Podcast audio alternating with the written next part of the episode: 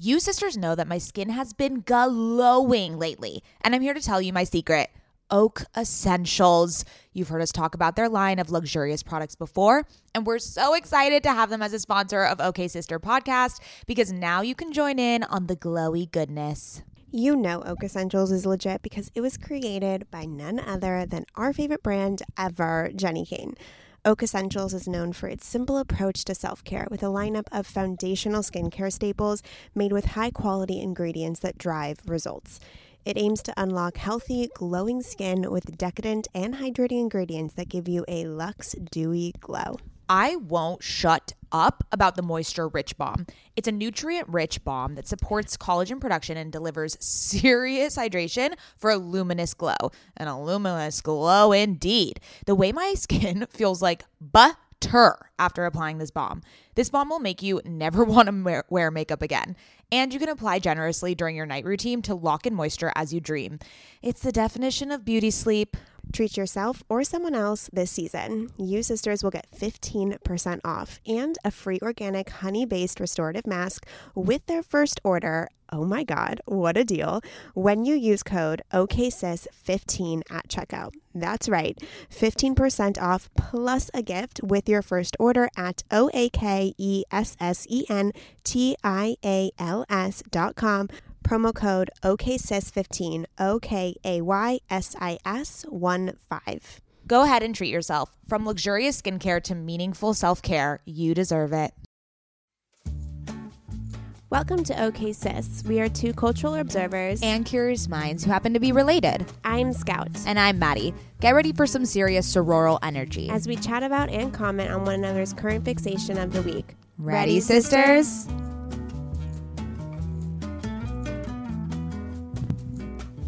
Welcome back. My name is Maddie. I'm Scout, and we are the sisters behind OK Sis Podcast. You know what I think we should do, Mads? Oh, okay. What? Yeah, hijacking the episode. You know, I feel as if this, I always find this kind of annoying, but we're going to do it anyways. I feel as if we have some new listeners in the sisterhood, and I just want to give them a formal welcome into this wonderful space on the internet and the podcast app on Spotify, wherever you listen to this situation. And I want to thank them for joining us, and I hope you like us. Do you have welcome to the organized chaos. You're gonna love it here.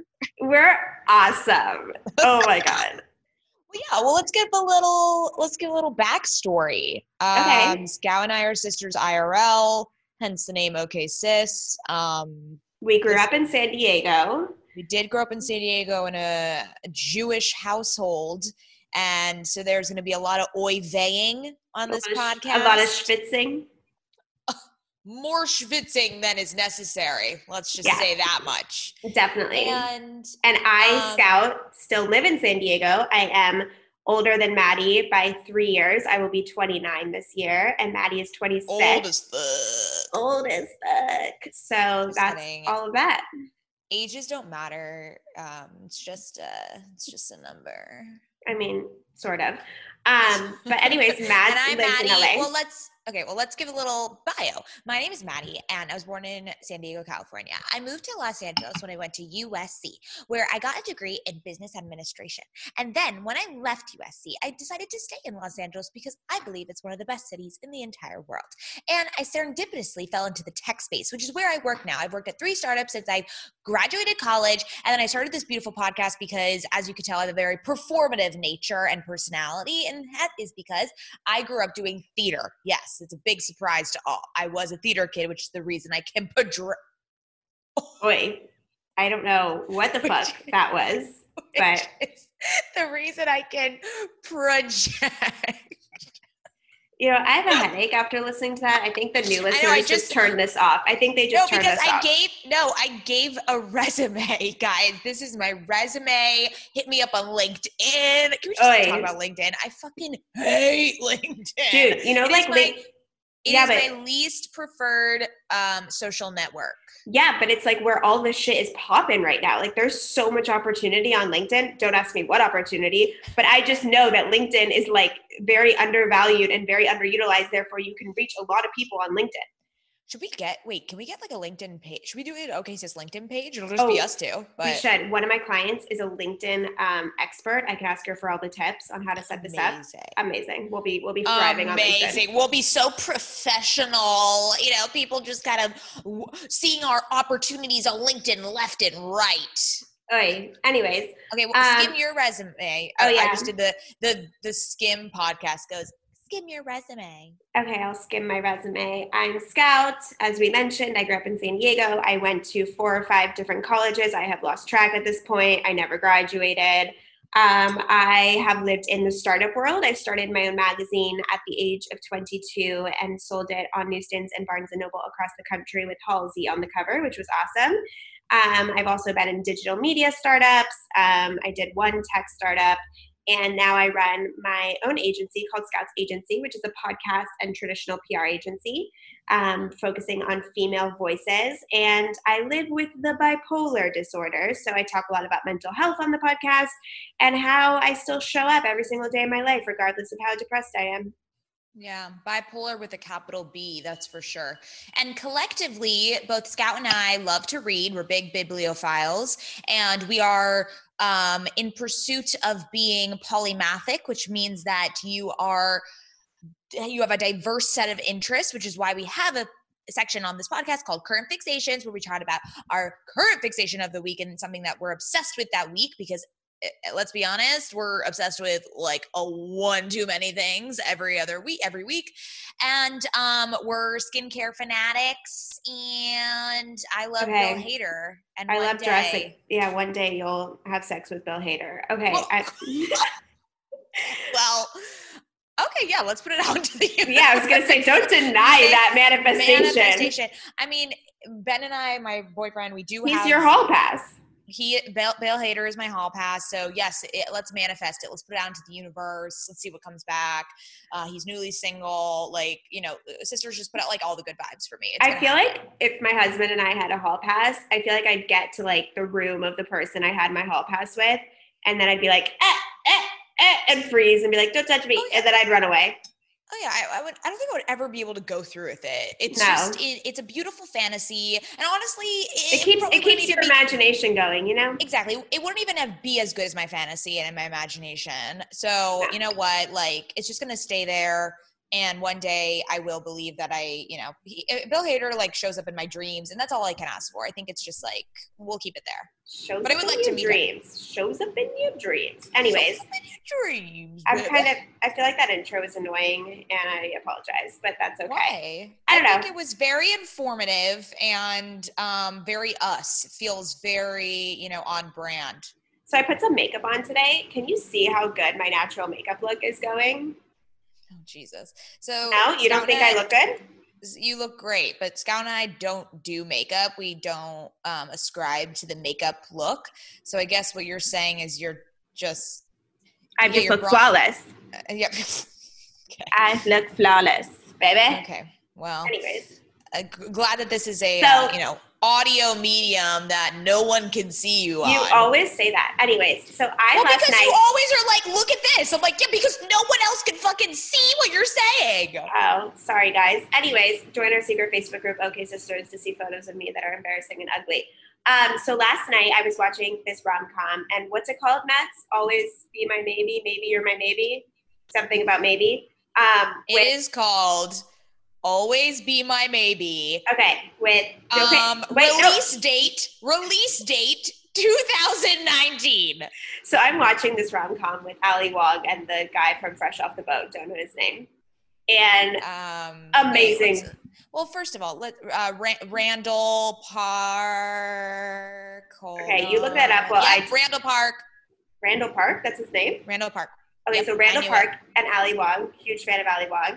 And I'm loving this rom-com, right? I'm like, oh my God, I discovered a new rom-com. I can't wait to tell Mads there's a new rom-com on Netflix. I'm ahead of the trend. I'm on the pulse. I know all the shit. Strong female lead, Asian lead. This is awesome. So I text Mads and I'm like, oh my God, you have to watch this new rom-com on Netflix by Ali Wong. Like, you're going to love it. And she burst in my bubble. Apparently it's been out for well over a year. And I'm late to the game, as always. Oh my God. When you texted me that, I just scoffed. There was like an audible scoff. I was like, Scout, you are just like so behind. How did you even think that this was a new rom-com? Where were you? Like, this has been the talk of the town rom-com. Like, I don't understand. Who's been talking about it? I've never even seen it anywhere. All right, you're obviously not an Ali Wong stan, which this is also just like inspiring me to go back and watch her stand-ups, which are just... I watched her stand-up and I watched them in perfect order. So the first one I watched was when she was pregnant and she's like, I can't fucking wait to be a stay-at-home mom. I'm going to go to brunch with my girls. I'm going to finally stop working. Life's going to be fucking great. And then her next stand-up is after she gives birth and she's like, somebody get me back to work. I fucking can't sit in my house any longer with this child. It's so funny. Well, she's pregnant. She's pregnant in the second one as well. I watched one where she's pregnant and one where she's not. That's the consensus. No, you didn't. She was pregnant in both. She has two specials and she is pregnant, visibly pregnant in both. Well, one of them has not yet been a mother and the other she was a mother. But she was pregnant with the second child. It's just it's like a funny thing. She says it in the second one too. She's like, well, I didn't like obviously plan this, but here I am, another special and I'm pregnant. Oh, and she wore that leopard dress. Not a good move. How are you like? The leopard dress was not a good move. I'm a little concerned. Like, you are so non-observant. How do you not like process and understand and see things? Like, I'm just so concerned for you, Scout. All I remember is she was wearing this mini leopard dress, which, girl, wasn't the first one. Mm-mm. You are, okay, you're just, all right. Well, you know what? You get pregnant and try to fucking wear a ball gown or something on a stand-up stage. She's trying to be comfortable. A leopard mini dress? Who wears a fucking leopard mini dress? She shows her vagina. Unless it's like Dolce & Gabbana. Okay, all right. Let's move on swiftly from this, please. Oh, okay. Let's do some housekeeping. If you have super fallen in love with us and not turned us off yet, thinking that we're annoying people, we have a secret Facebook group, OK Sisters.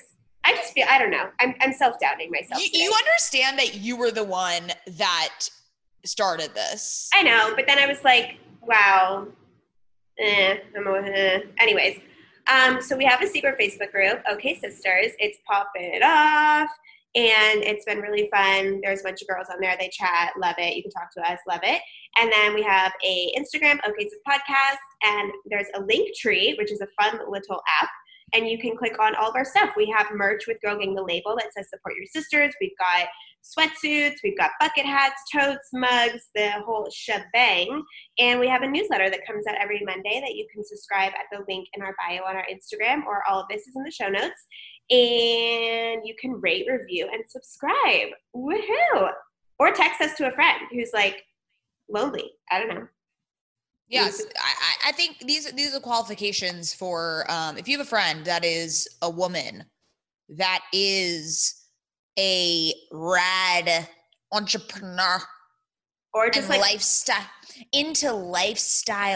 and pop culture and running a business and just like overall being the best version of a person that she can be.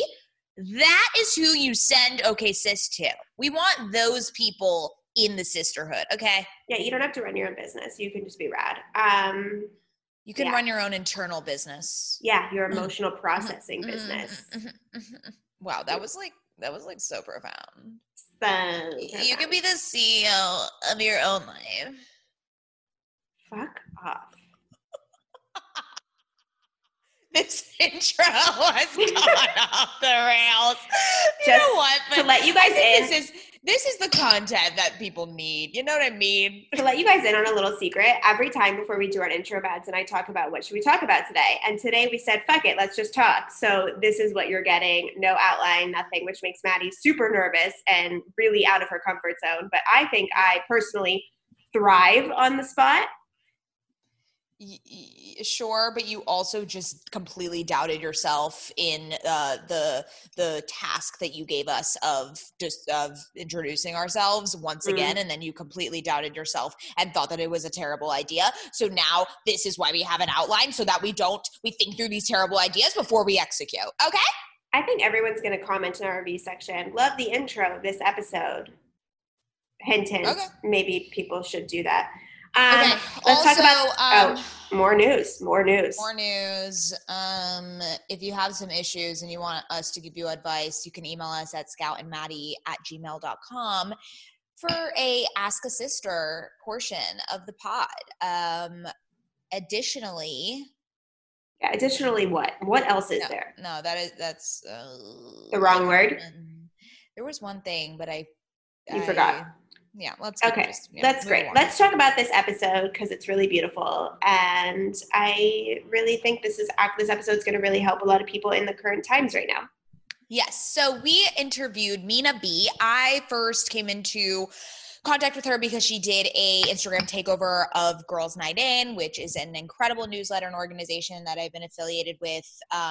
And she is a very large, self-care queen. She's a psychotherapist, and she uses her platform to promote social justice and mental health and provides tips to her community. And she's really created this vibrant community on Instagram. She is just a stellar human being, and we caught up with her, obviously, during quarantine. She talked about all of her routines and little tips that she's been doing as she's getting through this time. Yeah, she also talked a lot about mental health, especially when it comes to women of color. And she also said that she carved out time, even though she is a therapist, to take care of herself. So if you are deep in social activism, deep in holding space for others, deep in the healing world of other people, no, it's okay to take space for yourself, because that's only going to help promote the work that you are doing and move you forward. So we hope you love this episode, sisters. Enjoy. Okay, sisters, let's talk about hair shedding. Does the craziness of everyday life leave you stressed and shedding? Since having kids, have you started seeing a little more of your scalp? Hi, I've been there. When it comes to thinning hair, there are many root causes at play, and Nutrafol addresses them through a multi-targeted, whole-body approach. Ugh, thinning hair just isn't the vibe. Nutrafol is the #1 dermatologist-recommended hair growth supplement, with over 1 million people seeing thicker, stronger, faster-growing hair with less shedding. Amen. Everyone's root causes of hair thinning are different, so a one-size-fits-all approach to hair growth just doesn't cut it. Nutrafol has multiple formulas that are tailored to give your hair what it needs to grow through different stages, such as postpartum, like me. After I gave birth, I noticed that around the crown of my head, my hair was shedding. I've been taking Nutrafol for almost 3 months at this point, and I am not kidding you when my husband, my friends, my family have been commenting on how long, strong, and healthy my hair has been looking lately. I mean, sisters, if you've been watching OK Sister on YouTube, you've seen my hair. While many supplements rely solely on ingredient studies, Nutrafol clinically tests final formulations to ensure their efficacy. In a clinical study, 86% of women reported improved hair growth after taking Nutrafol women's hair growth supplement for 6 months. I mean, 86% is a lot of women. Take their hair wellness quiz on Nutrafol.com for a personalized hair health plan based on your specific root causes. Take the first step to visibly thicker, healthier hair. For a limited time, Nutrafol is offering our listeners $10 off your first month subscription and free shipping when you go to Nutrafol.com and enter the promo code OKSIS. Find out why over 4,500 healthcare professionals and hairstylists recommend Nutrafol for healthier hair. Nutrafol.com, spelled Nutrafol.com, promo code OKSIS. That's Nutrafol.com, promo code OKSIS. Ever since having a baby, I've been extremely conscious about what I spend my money on and which products I use. And clothing is no different. I want my wardrobe to be sustainable, good quality, and timeless. You have to be talking about Whimsy and Row, right? Whimsy and Row is an LA-grown, eco-conscious brand born out of the love for cute, comfy, and classic styles. Every piece is made by women for women. Quality goods, local production, natural and organic fabrics. Yes, please give me all the linens. Just like OK Sister, Whimsy and Row is based on the idea that women are multidimensional. There's a balance of flirty feminine and minimal masculine in all of our wardrobes, and Whimsy and Row means exactly that. From special occasions to everyday effortless styles, their clothing is meant to mix and match and wear on repeat. I have been wearing their Kira Pant in black linen probably 3 times a week. Sisters, if you've been listening to this podcast or following me on Instagram, you know that Whimsy and Row's Kira Pant in Black Linen is a sisterhood staple at this point. Founder Rachel Temko created the brand back in 2014 because she wanted to create an approachable and inclusive brand that cared for the people and the planet first. Get the full Whimsy experience IRL at their Venice location or shop online at whimsyandrow.com. Their store in Venice is so cute, I can attest. And if you're in LA, I highly recommend stopping by. They are always putting on these amazing community events. They just launched their spring-summer collection and we will be living in it all summer long. Visit their website, whimsyandrow.com. That's whimsyandrow.com and use code OKSister for 15% off. Sisters, my goal these days is to always look put together when I leave the house. Nothing over the top or super dressed up or anything like that. I just want to look put together and feel good about what I'm wearing in an effortless yet refined way. When I look at my closet every single morning and think about what I can wear that is chic and intentional, I usually end up grabbing one of my Jenni Kayne sweaters, and I always end up loving the way I look and the way I feel in them. You all know, sisters, that when I envision my highest self, I am wearing Jenni Kayne. Their sweaters are the quintessential must-have item. I cannot stop wearing my Marina set. I throw it on and immediately feel like I'm in a Nancy Meyers movie, like I could just walk on the beach in Santa Barbara. It is the coastal grandma aesthetic. My favorite Jenni Kayne sweater right now is their everyday sweater in taupe. This is the definition of a staple that every woman must have in their wardrobe. Sisters, trust me on this one. I wear it with leggings, oversized jeans, and a little kitten heel or a silk maxi skirt.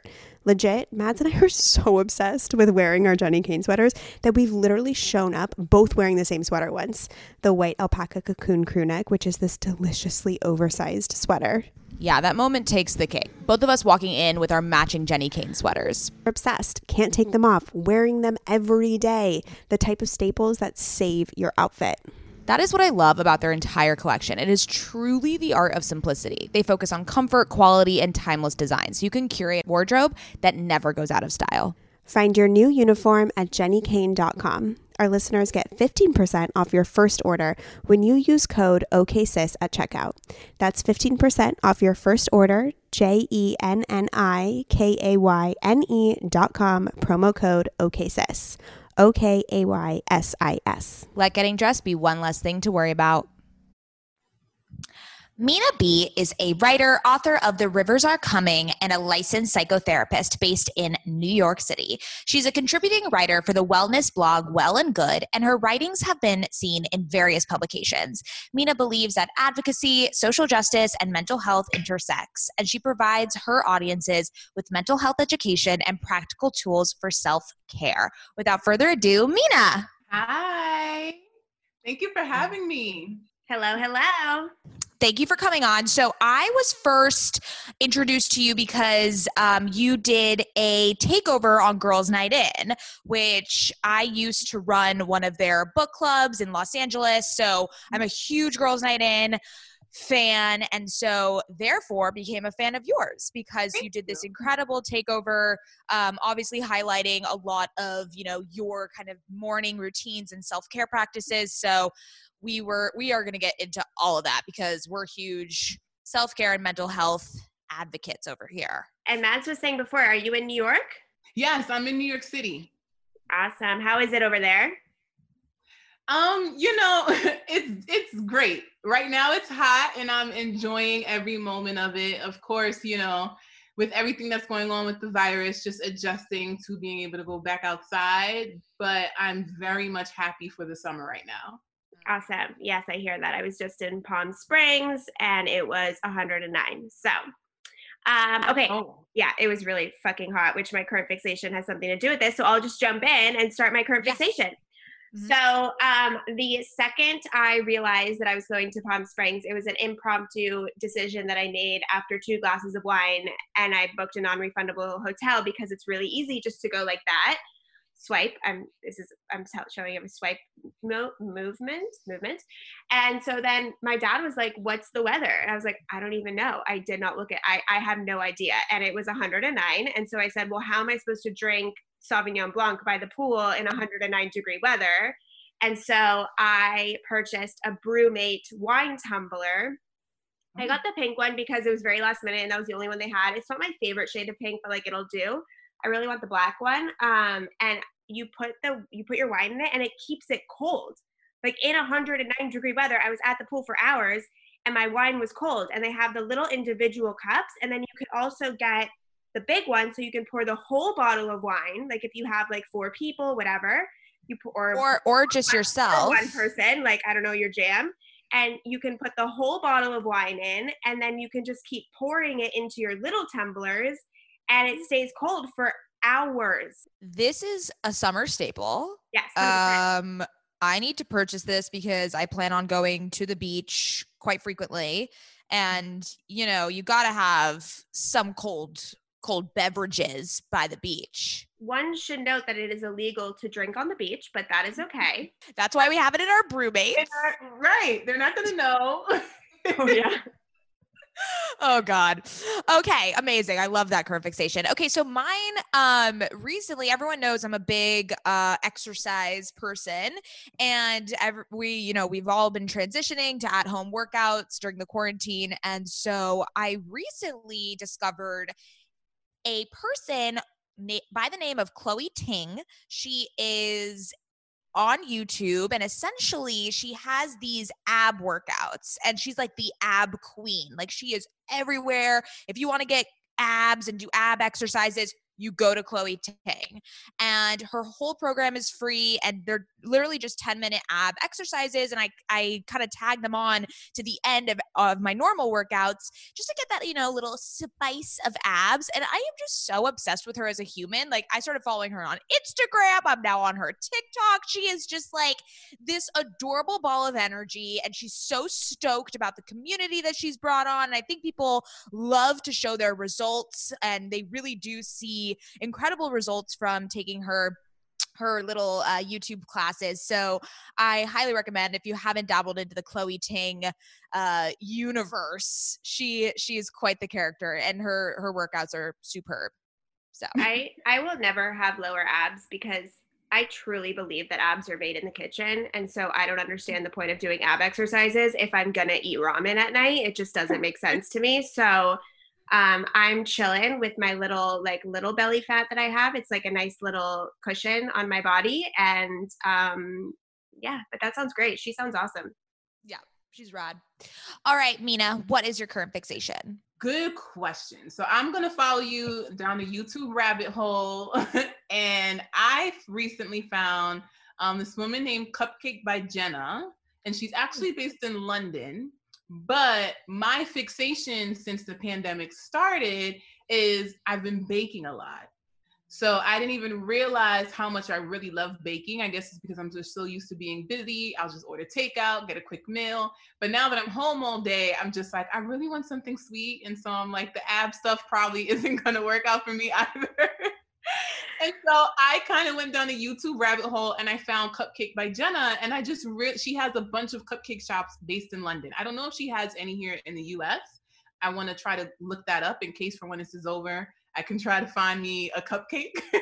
But I just really love her stuff. I love how she, you know, teaches all these different lessons on like different buttercreams and like, you know, how to stack a layer cake and just do all these things. And I'm literally in my house baking layered cakes, and I'm like, who am I? I'm baking layered cakes. Yeah, that's a new 2.0 version of yourself. If right. You're baking layered cakes. Right. I'm like, forget the cupcakes, I'll do the layered cakes. Yeah. And I have just gotten this newfound obsession and love for YouTube. Like the personalities you can find on there, and just the breadth of content. Like just how in depth you could get, and just, you could go down a rabbit hole. It's such a great platform. I love that. I love that for you. Baking. Yes. I feel like we could all just like say that I don't watch YouTube, but I just started because I'm doing my hair curly. And so I'm trying to figure out different ways to style it. And so I watched this whole episode and they're like these foam roller things. I don't know what they're called. And you like put them in, whatever. I was like, you could literally just pick a topic and graduate from the University of YouTube. The University of YouTube. Okay, anyways, let's talk about mental health. Let's talk about mental health. Oh, the best topic. Mina, we're all about this here. So let's talk about how you first, you're a licensed psychotherapist. Yes. Tell us a little bit about that and how you kind of went from, or how you continue to go from psychotherapy to kind of explaining and expanding your mission onto social media. Yeah. So it kind of just happened by accident. I started sharing words on social media a few years ago. I think also other people kind of paved the way, and I started to notice that, you know, people are actually gravitating toward this type of content on social media. And I was already writing. So that's where my focal point was. I had a blog, and I started my blog while I was actually in grad school, because I'm like, now when I'm done, like what's next? Just trying to figure out, you know, at 24, what I was going to do next, you know, different things like that, especially when you're graduating and you're like, all right, this is it. I'm heading the real world now, you know? And so for me, at the time I was in grad school, starting my blog, but I also was in therapy myself. And so it was just like a very great intersect where I got the ability to know what it felt like to, you know, learn the ropes of being a clinician while also learning to be the client, because I was also in therapy. And then I was writing about that process through my blog, and it started to gain a lot of traction. And so therefore, once I saw that, you know, people were writing this type of content on Instagram, I was just like, well, you know what? A lot of people are reading my blog. Maybe I'll just put that content from my blog onto my Instagram. And I just kept being consistent with it. And now I'm where I am with the audience that I have. But to go backwards a little about my mental health journey, a lot of this started with myself because I struggled with mental health pretty much my whole childhood. When I was 16, I became suicidal and I started cutting as a way to deal with my depression and my anxiety. And I remember going to my school's guidance counselor, and that was pretty much kind of like my first time in therapy. And then once I graduated high school, I found my own therapist. And so that's pretty much how the track came for me. I feel like I kind of have like the typical therapist story of like, I have my own struggles with mental health, but for me, it was very important for me to know, like, one, heal my broken wounds and heal my inner child and heal all those different things I was struggling with before I started to be a clinician and reaching other people, because I didn't want to project my hurt and have that countertransference in the room between me and the client. And so that's how all of this intersected. And then again, like once I started to see online that wellness and mental health really was becoming something that was becoming less stigmatized, but more important, that's when I started to transition my blog to my Instagram. And that's where I am today. Wow. So I started cutting at the age of 14 because I was deeply depressed, and I was diagnosed with bipolar disorder and still identify as that. And so I'm really interested because there was a point in my life where I said, I want to become a therapist because I've been in the rooms, I know what works and I know what's triggering, and like, I know what kind of person I want to be. I've gone through like 8 therapists at this point in my life, but I couldn't imagine disconnecting from the patient, in the sense that I felt as if I walked into that room and someone was hurting, their energy would permeate my energy, and then I wouldn't know what's mine and what's theirs, and therefore my mental health would suffer extremely. How do you, as someone who, as with then that begs to differ, should a therapist have mental health issues and know what's going on? Because I think they do, or should they not? So they can detach, you know, it's like an interesting dynamic, but how do you go into those rooms and help people and then walk out and say, this is me and that's them? Yeah, that definitely takes a lot of work, to be very honest. You know, when I first graduated, I've been in the field now for 8 years, but where I am now within my career, I can definitely say I've seen a lot of growth, because when I did get into the field, I did recognize that that counter transference really was present in the room. And it did take a while for me to learn how to detach and walk out the office and not carry those issues home. And as time went on, one, the importance of supervision. And so it's very typical in the therapy world for you to have supervision with someone who is licensed, so that they can be, they're not your therapist, but they have the same therapeutic style, so that you can process your emotions with them, with your supervisor. So your supervisor can be giving you the skills to, number one, talk about what's happening for you personally, but also how that's being translated in the room with you and your clients. So I always feel like that's very vital and important for anyone who wants to be on this journey of becoming a social worker or becoming a therapist, just ensuring that you have a supervisor, or you hire a supervisor to help you on this journey so that you can process it. I think the other thing too that I had to start practicing daily was self-care. Right? When I leave the office, what are the things that I need to replenish my cup? Because a lot of the time, depending on what you hear or if it's triggering for you, that can really start to mess with your emotions. It can really re-traumatize you or become a trigger, right? And so how am I, number one, going to my supervisor and having this supervision with them, but at the same time, what am I doing to practice self-care? And so I started to engage in those practices where I made it a habit where after work, right, I would like have a routine. So I would come home and I'm either going to watch the show or I'm going to do some writing. If I find that I'm coming home with a lot of heaviness, I'm going to write those things out so that next time I'm in supervision, I can process it.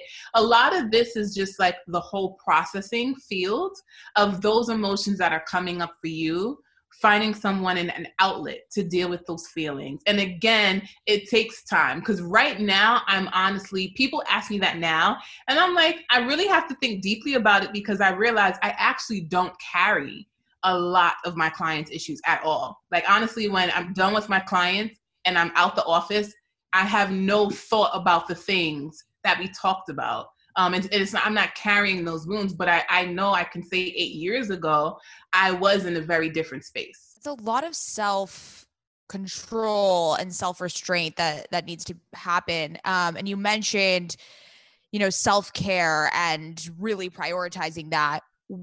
How did you get to a space, or what are some like go-to practices that you have developed that, and again, we're very careful on this podcast not to be like prescriptive, and we don't want to say like, if you do this, this is the formula for self-care. It's very individualistic and it is very personalized to each person. But I do want you to share some tips and practices that you've implemented to maybe inspire others, or if someone else is looking for other practices to implement to their routine.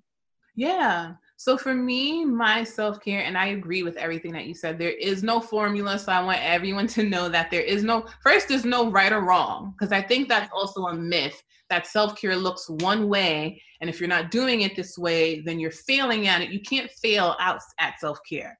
So I just want to share that there's no right or wrong. And like you said, it's individualistic, right? Which is why self-care is very important, right? What are your needs and how can you meet your needs? Because what you will need for self-care might be different for me, and that's okay. Like I said, there's no right or wrong way to go about it. For me, I've recognized that from childhood, I've always loved writing and reading. So even through adulthood, writing and reading are probably one of my number one forms of self-care.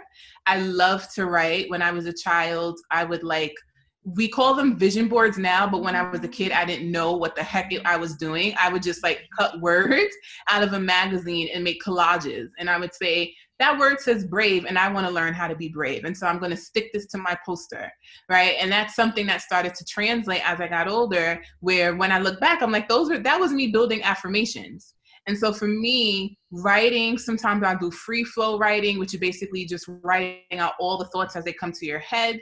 Or sometimes I like to do theme-based writing, where I'll just write down all the things. I'll do a gratitude theme. I'll just write down everything I'm grateful for. Or I'll do an affirmation theme, where I'm just doing affirmations to build my self-esteem. So those are different practices that I do. What my actual regimen is, when I wake up in the morning, I like to read a quote off my wall. So I have an affirmation wall. And all I did was take a bunch of quotes that resonate with me. I wrote them down on sticky pads, on sticky notes, and I just stuck them all over my wall. And when I wake up in the morning, I just choose a quote of the day. And I use that as a way to rejuvenate and really pour into myself. And then at nighttime is when I like to do my mindfulness, my deep breathing, things like that as a way, because I feel like for me, self-care is very vital to start my day, but it's also very vital as a way to self-reflect for how my day went before I go to sleep, right? Because even sleep in itself is a form of self-care. And I've learned to recognize even the way we dream, that kind of shows us what we're carrying, right? And so I like to make space in the morning, and I also like to make space at night to do my writing. And at night I'll do like deep breathing, my mindfulness practices and things like that. And throughout the day, I just find myself doing self-care in different ways. I might disconnect and put my phone in a different room, especially now that I'm home all day. I work full time and I'm also in my house. So I have to find ways to carve out space in my home so that I don't feel like my house is now a work environment. You know, so I've had to reframe what self-care looks like for me, where I've zoned out my spaces where, okay, this is where my designated workspace is, but my living room is my designated chill space. So when I come in here, I'm relaxed. I'm going to put my phone across the room so no one's disturbing me. I'm going to watch TV. I'm going to read a book. Those types of things help rejuvenate me. Can you step by step walk us through your morning and night routine? Yeah. So in the morning, I wake up pretty much like around 7 a.m. And at the time, I'll probably read like a Bible verse off my phone. And then I'll get out of bed and I'll start my quote. That's when I read my quote of the day. And I do like my basic things. I am someone who I have to wake up, brush my teeth, shower, make my bed. Those are things that are very important to me. For me, too, my atmosphere is a reflection of what's happening inside of me. And so if my house is chaotic, it's going to make me feel chaotic on the inside. Or if I'm feeling chaotic on the inside, it's going to reflect around me. So I like to make sure that my space is clean. So like I said, I do those daily tasks. I get up. Then after that, nourishment. I eat breakfast, right? Breakfast is very, very vital for my intellectual self-care, emotional self-care, all of that. And then I pretty much have to start my work day. And so I have my house zoned out. So my kitchen area is pretty much what I made my designated workspace because I don't have an office. So my kitchen area is where I have my laptop, my snacks, right? Because it's in the kitchen. All the things that I need to, do the work that I need. And throughout the day, especially because I'm working from home, I'm very, very critical about lunch. I take my lunch because my hour is my hour. I deserve that hour. It's mine. And so during that time, I actually will just do something that's very disconnected from work. So I might use that time to read, or I actually might just lounge and watch some TV. I've been working for a few hours. Let me do something fun for myself, right? And then when I'm done with work, I typically, eat my dinner, another form of nourishment. And then around that time, to be very honest, it ranges. So sometimes I'll call a friend. Sometimes I'll do some writing. Sometimes I'll watch TV. I'll take a shower to like wash the day away. And then when I get in my bed, that's when I pretty much do my deep breathing. I have an app that I've tried a variety of apps for meditation. There's Calm, Headspace, Insight Timer. There's a bunch of them. I use an app called Relax Melodies. I actually use white noise to fall asleep. And I like that app because you can integrate the white noise with the meditation. So when the meditation is over, the white noise continues to play and I can just fall asleep as I'm doing the meditation and still hear the white noise in the background. And so that's kind of how and some nights I might choose to write, some nights I might not write, but I'm always doing some sort of deep breathing exercise. And then I get in my bed.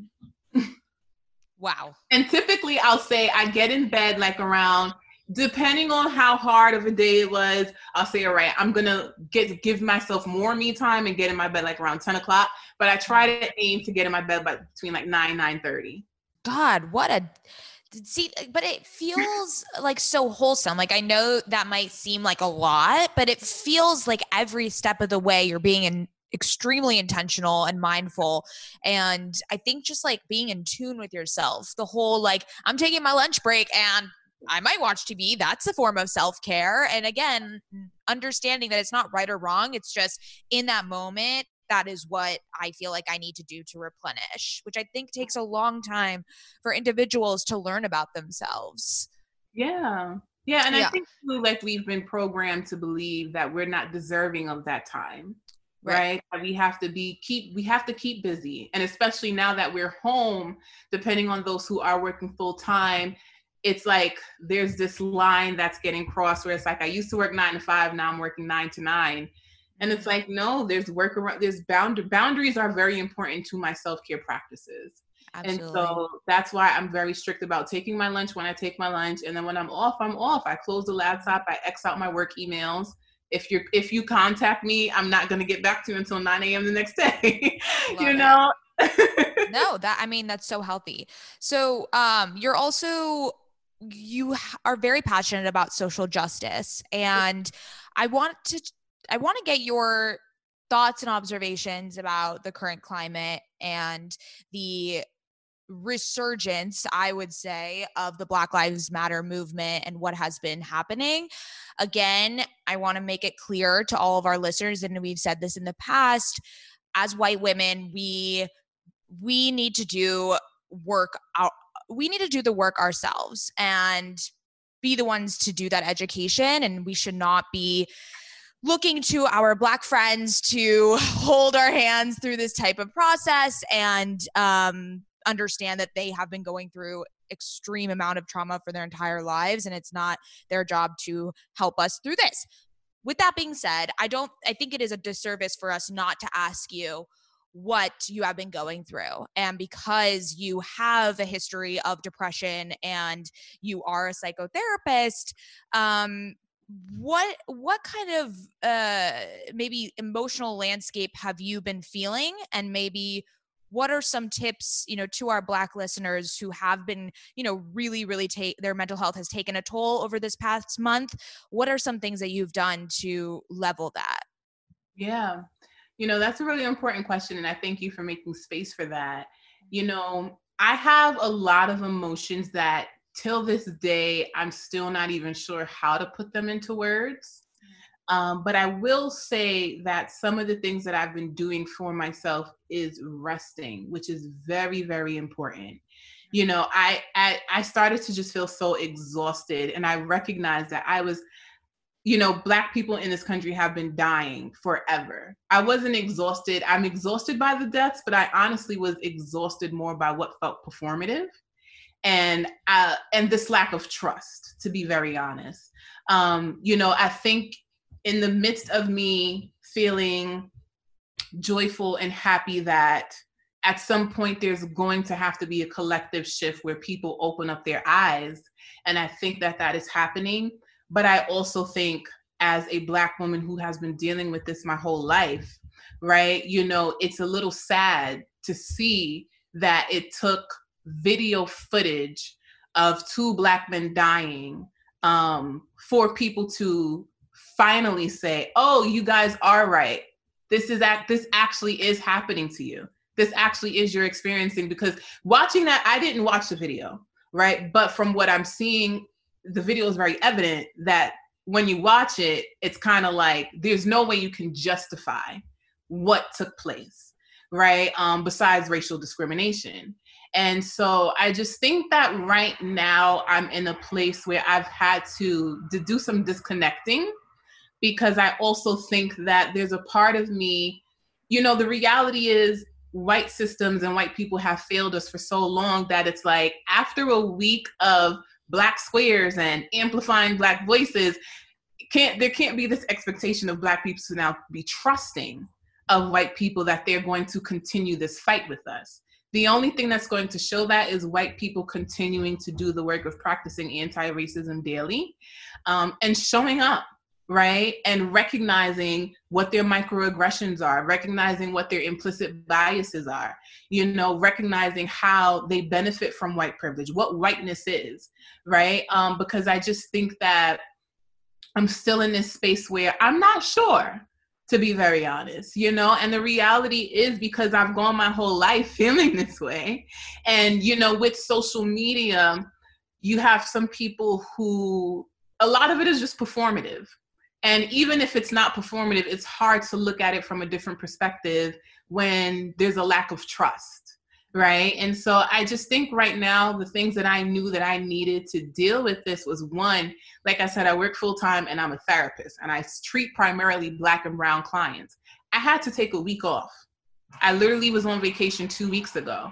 I had to take a week off from work because I was just like, right now I need time and space to just sit with how I feel and make sure I'm not projecting that again onto my clients. But I also want to make sure that they have the space that they need in their sessions to talk about how they're feeling without me necessarily monopolizing those sessions or bringing my issues into those sessions, because at the end of the day, everyone has different perspectives and feelings about what's happening also.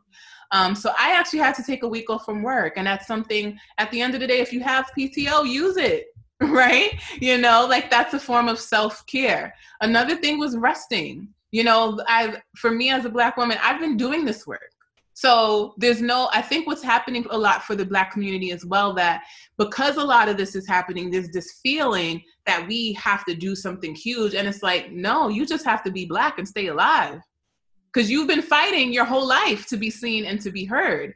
And I think what's happening, though, is a lot of people are like, well, people are protesting. Do I have to occupy that lane? Or people out here doing this, do I have to occupy that lane? And you have to occupy whatever lane fits best for you, right? But understanding as a Black person, staying alive is your advocacy. And so I feel like for Black listeners, it's examining, one, are you resting? Are you practicing self-care? Are you also disconnecting? Because one of the things I recognize too is I can't continue to drain myself by having conversations with people who are determined to remain racist. If that is where you are right now, I have to also recognize in the midst of this work, I can't change everyone. People have to come to this collective healing on their own. And so just recognizing areas where are you draining yourself trying to change the mind of your oppressor? Right? Because at the end of the day, that's healing work that they have to do on themselves. You have to continue to fight for yourself. You have to continue to show up and be Black and stay alive, right? We've been doing this forever. So we know the ropes. I just think a lot of it is just so daunting and exhausting. And you just have to figure out what ways you want to contribute and when it's time for you to disconnect. Sorry, I'm on mute because my dogs are barking and I really want to comment on what you just said. Lola! Okay. I can't hear it. Okay, oh, you can't? Oh, okay, great. I think that one, thank you for sharing your thoughts and for speaking directly to our Black listeners. Like, I feel like we have a platform, and if we can spread, you know, the words of other powerful Black women who have been in this fight for so long, who can impart some wisdom to them, that's, you know, what the most we can do at this point in time, other than educating ourselves, which we've been really doing. But what you said really hit me with performative. And I think that really did ripple effect. I felt like people were getting ostracized for not posting too soon. And then they were ostracized if they posted too soon, because it was just because they had to post a Black square. So I really urge, as much as we can be so grateful for social media that it really spread like wildfire in the best way possible right now, we also have to take it off social media now. And I think that's hopefully what's happening. I was having a conversation with a friend of mine who's Black, and I was telling her about our podcast and how, you know, we can be doing a better job with diversity, and it's really opened our eyes. And she said, I want to see you in 6 months, and I want to hear you say the same thing. Mm-hmm. And, you know, it hits, because you feel, you know, it's real, like it is. And so that's what we're determined to do. And I just thank you for sharing, you know, how you're feeling and that you took a week off. That's a big one. That's like a very take time off, people, if you need it. Yeah. I mean, now that we're on the topic, I just want to say, because obviously, you know, as we were mentioning, we're fearful that this is not a trend. And for instance, Breonna Taylor's name is no longer trending right now. And her murderers, if you will, have not been arrested, and the justice has not been served for her. So everyone knows we have a resource list in our link in bio for anti-racist education resources and donation links and petitions to sign and everything. So please go there and do the work yourself, please. Okay. Now that that has been said, because thank you so much. Like, we really, really appreciate you being so transparent and honest and being like, okay with speaking up on this. But I do want to talk about your social media presence because one, it's fire. And two, you have a lot of like mental health, like resources and quotes and observations and little snippets and kind of like, what is your strategy with it? What have you felt has been like really positive aspect of your social media presence? Honestly, I think it's the community that I've built. You know, when I started doing this work, like I said, it was an extension of my blog that I incorporated onto Instagram. And the big goal behind it was to advocate and showcase that I'm human, I'm going through this, and I want to put it out there so that people recognize that they're not alone because, hey, I'm someone too. And I know what it feels like to be depressed. I know what it feels like to struggle with cutting. I know what it feels like to spend years on antidepressants. I also know what it feels like to come from a community where you're taught that therapy is for weak people or therapy, you know, there's better resources out there than going to therapy, right? And I wanted to just, I wanted to normalize experiences. And I'm so grateful that it's grown into this community where I see that flourishing. You know, at the end of each of my posts, I try to do a community chat where I'll ask my community a question, you know, so that they can engage because I never wanted to just be, as much as I consider myself a mental health educator, I also want people to be on this experience with me, right? And so I do my best to stay afloat in comments and things like that, but I always try to do a call to action for people to know that your voice matters here too. In this space, you know, you're following me and I don't want it to just be one-sided. And so I'm just really grateful that it's grown into a community where like I have some tips that are pretty much like how to reflect on these things, but I like to incorporate more tips that are not, more posts that aren't necessarily tips, but posts that kind of take in our full humanity, right? Because everything isn't necessarily about how much content can I consume that tells me I need to fix this and I need to work on that and I need to change this because I think a lot of the time too with a lot of these accounts, it can feel like that. And you know, there's resource burnout where you start to absorb so much of this content that's saying, if you do this, you have this problem. And if you grew up in this type of household, it'll result in this. And there's so much content to absorb that sometimes people can get lost in that. And so I try to correlate, like if you go on my page, you'll see between like, I'll have colorful posts and then I have like my handwritten posts. And my handwritten posts are pretty much like my love notes. That's what I call them because those are literally the posts that came from my heart. And it's kind of like a journal entry. Well, I'll just have like a thought where I'm just like, you're worthy, I'm worthy, you know, and we have to take in our full humanity. And then I have like another post that reflects more someone, okay, like these are some actionable things that you can do. But I like to go back and forth for the sake of understanding that while you're doing the work, it's also okay to lean in and accept yourself for who you are and where you are within this journey. And I'm just really happy that the community that I've built, you know, are open to that. I love that. And there's something that I think that maybe you'd be a great person to answer this. And it's something potentially selfishly that I'm going to ask because it's something I'm going through in my own life. Is that I'm feeling a big resistance, right? Like a big resistance to, I have a very detailed morning routine. I have a very detailed night routine. I'm checking in all the time. I'm meditating. I'm journaling. I'm positive affirmation. But I'm praying to God, whatever.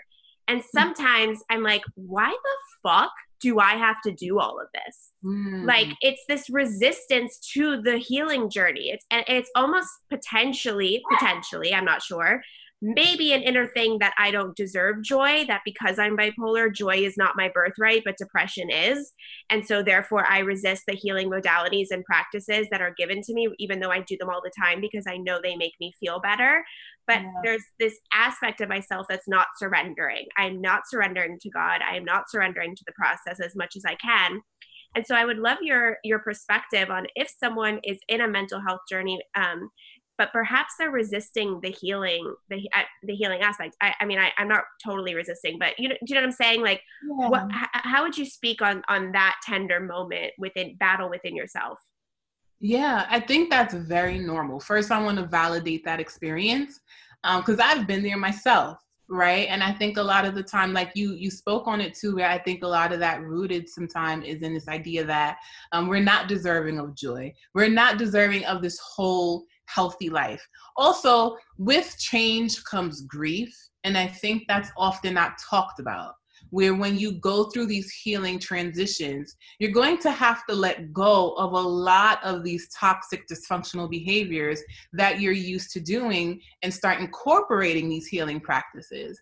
And that transitional phase can bring up a lot of grief for people, right? Because we have to let go of our old selves to be this new person. Sometimes we have to let go of people to be this new person, right? And so I think a lot of that resistance just comes with, I want to change the word resistance to grief, right? Because I think a lot of the time too, when we're trying new things, that means we're letting go of something else to make room for this thing, to make room to wake up and say, I'm going to lose maybe 15 minutes of my day so that I can wake up and meditate, right? And that's a loss of even sleep, right? But it's something that you need, right? And so I think a lot of the time that ends up happening for people, and we have to sit with that grief, and we have to sit down and do some self-reflection on that loss that we're feeling, because I think sometimes that doesn't get normalized through the healing process, that you are going to experience grief along the way. And grief isn't only attached to death, it's attached to loss. And so what are the things that you're letting go of to make space for this new thing? And what are you holding on to, right? And it's okay to miss those practices. It's okay to miss those old behaviors, but you're recognizing that those behaviors no longer serve you, right? And so when you've been doing something pretty much, let's say your whole life, and now you wake up and you realize this thing is actually a trigger for me, but I have to let it go. This person is a trigger for me and I have to end this friendship or this relationship. That's a huge loss. And that thing played a huge role in defining parts of who you are. And so letting go of that takes a long time. But I think that when we sit with our grief, right, and do some, for example, like gratitude journaling, what am I grateful for through this process of letting go?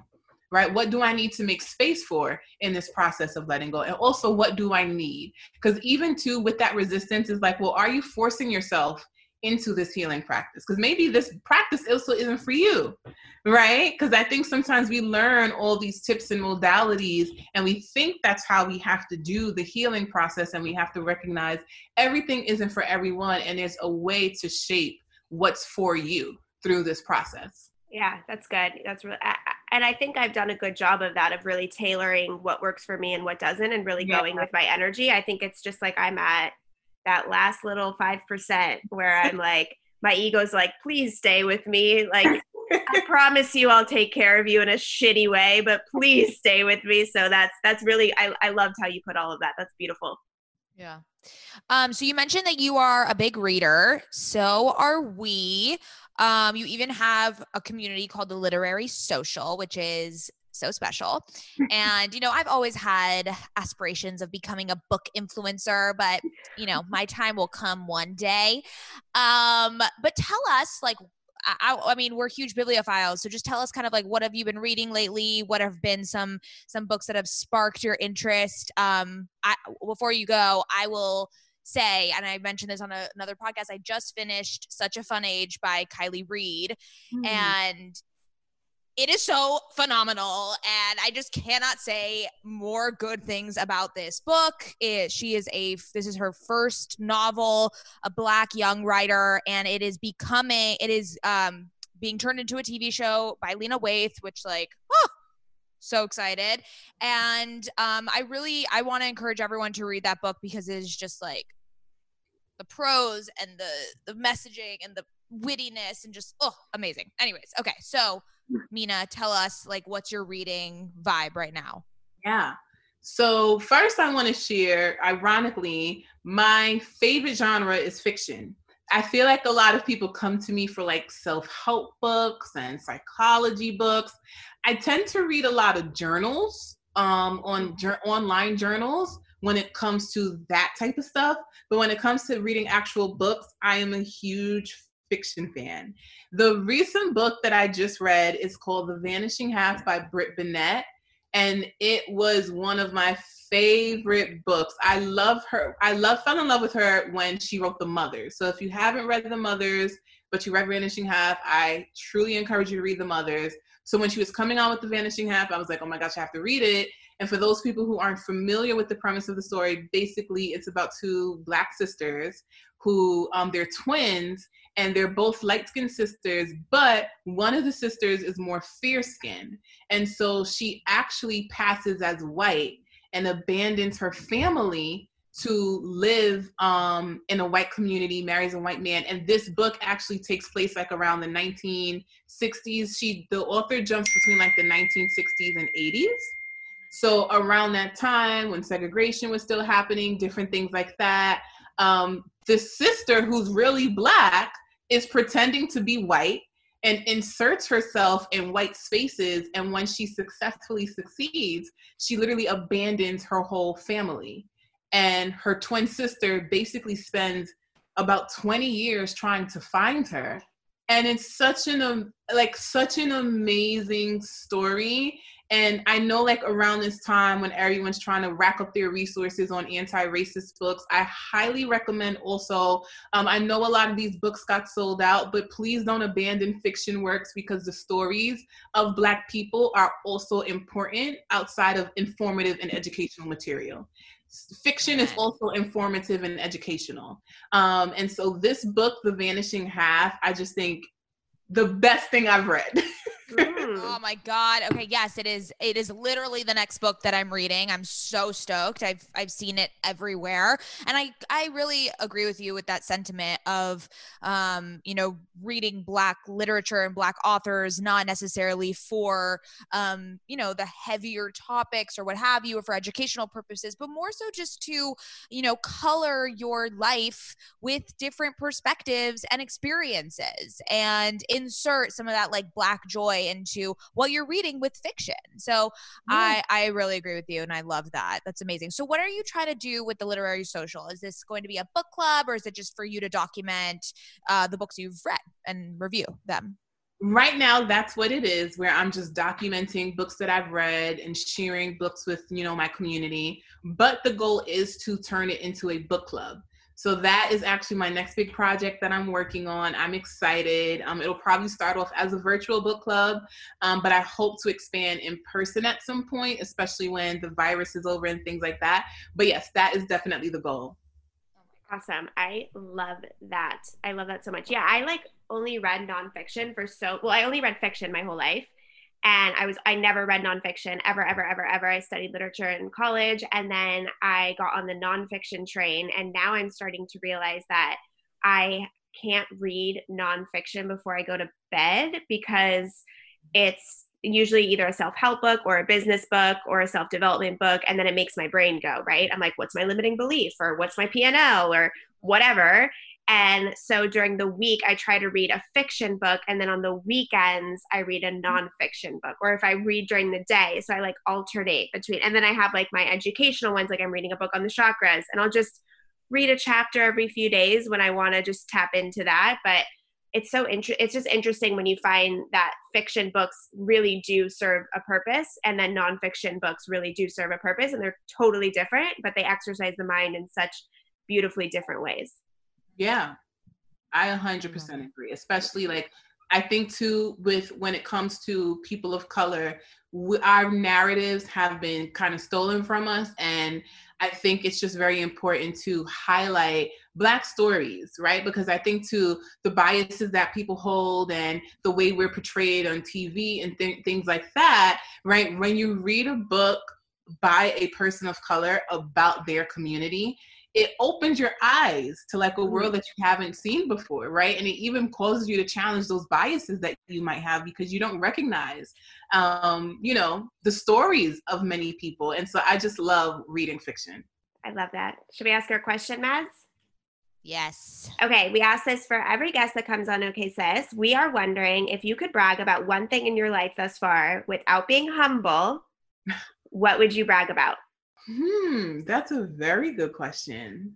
What would I brag about right now? I think I would brag about, okay, y'all, I'm going to just say it. I hit 84K followers on Instagram. Yes! Mazel tov! Mazel tov! So I'm just, like I said, like, and not even followers, I just consider it a community. Mm-hmm. And I just have so much that I want to do with my community, from conferences to retreats. So the fact that my audience is growing and my community is growing, I think a part of me was just like, you know, I think too, we talk about this idea that Instagram numbers don't matter.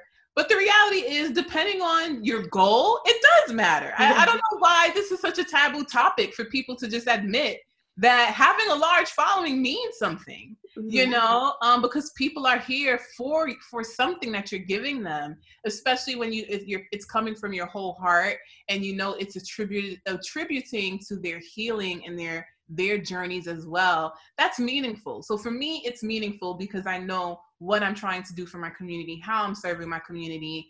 And I just want my community to continue to grow because I have so many other offerings that I want to provide. Oh my God. Beautiful. Okay. So I love that. Where can everyone find you so that you can get to 100K?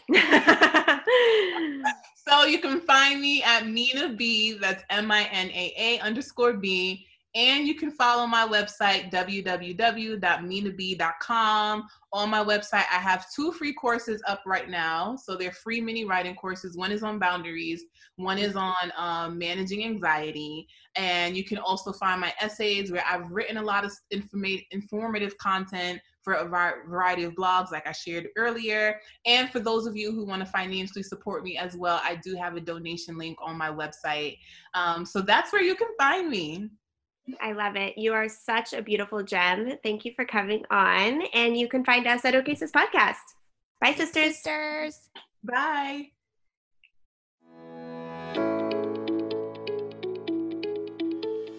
Hey there, I'm Dr. Tracy Dalglish, clinical psychologist and couples therapist. If there's one thing I know from both my personal and clinical experience, it's that we are really good at comparing ourselves to others. We tend to get stuck in the unhelpful narratives that play on repeat in our minds, and we struggle to set boundaries and create healthy love. Each week, I bring you clinical knowledge and evidence-based research, experiences of sitting in the therapist chair, and being a wife, mother, and business owner to talk about everyday issues we all face to help you change the dialogue in your life. Tune in every Thursday to I'm Not Your Shrink, wherever you listen to podcasts. While I'm not your shrink, I am still human, and I'm excited for us to be in our vulnerability and humanness together.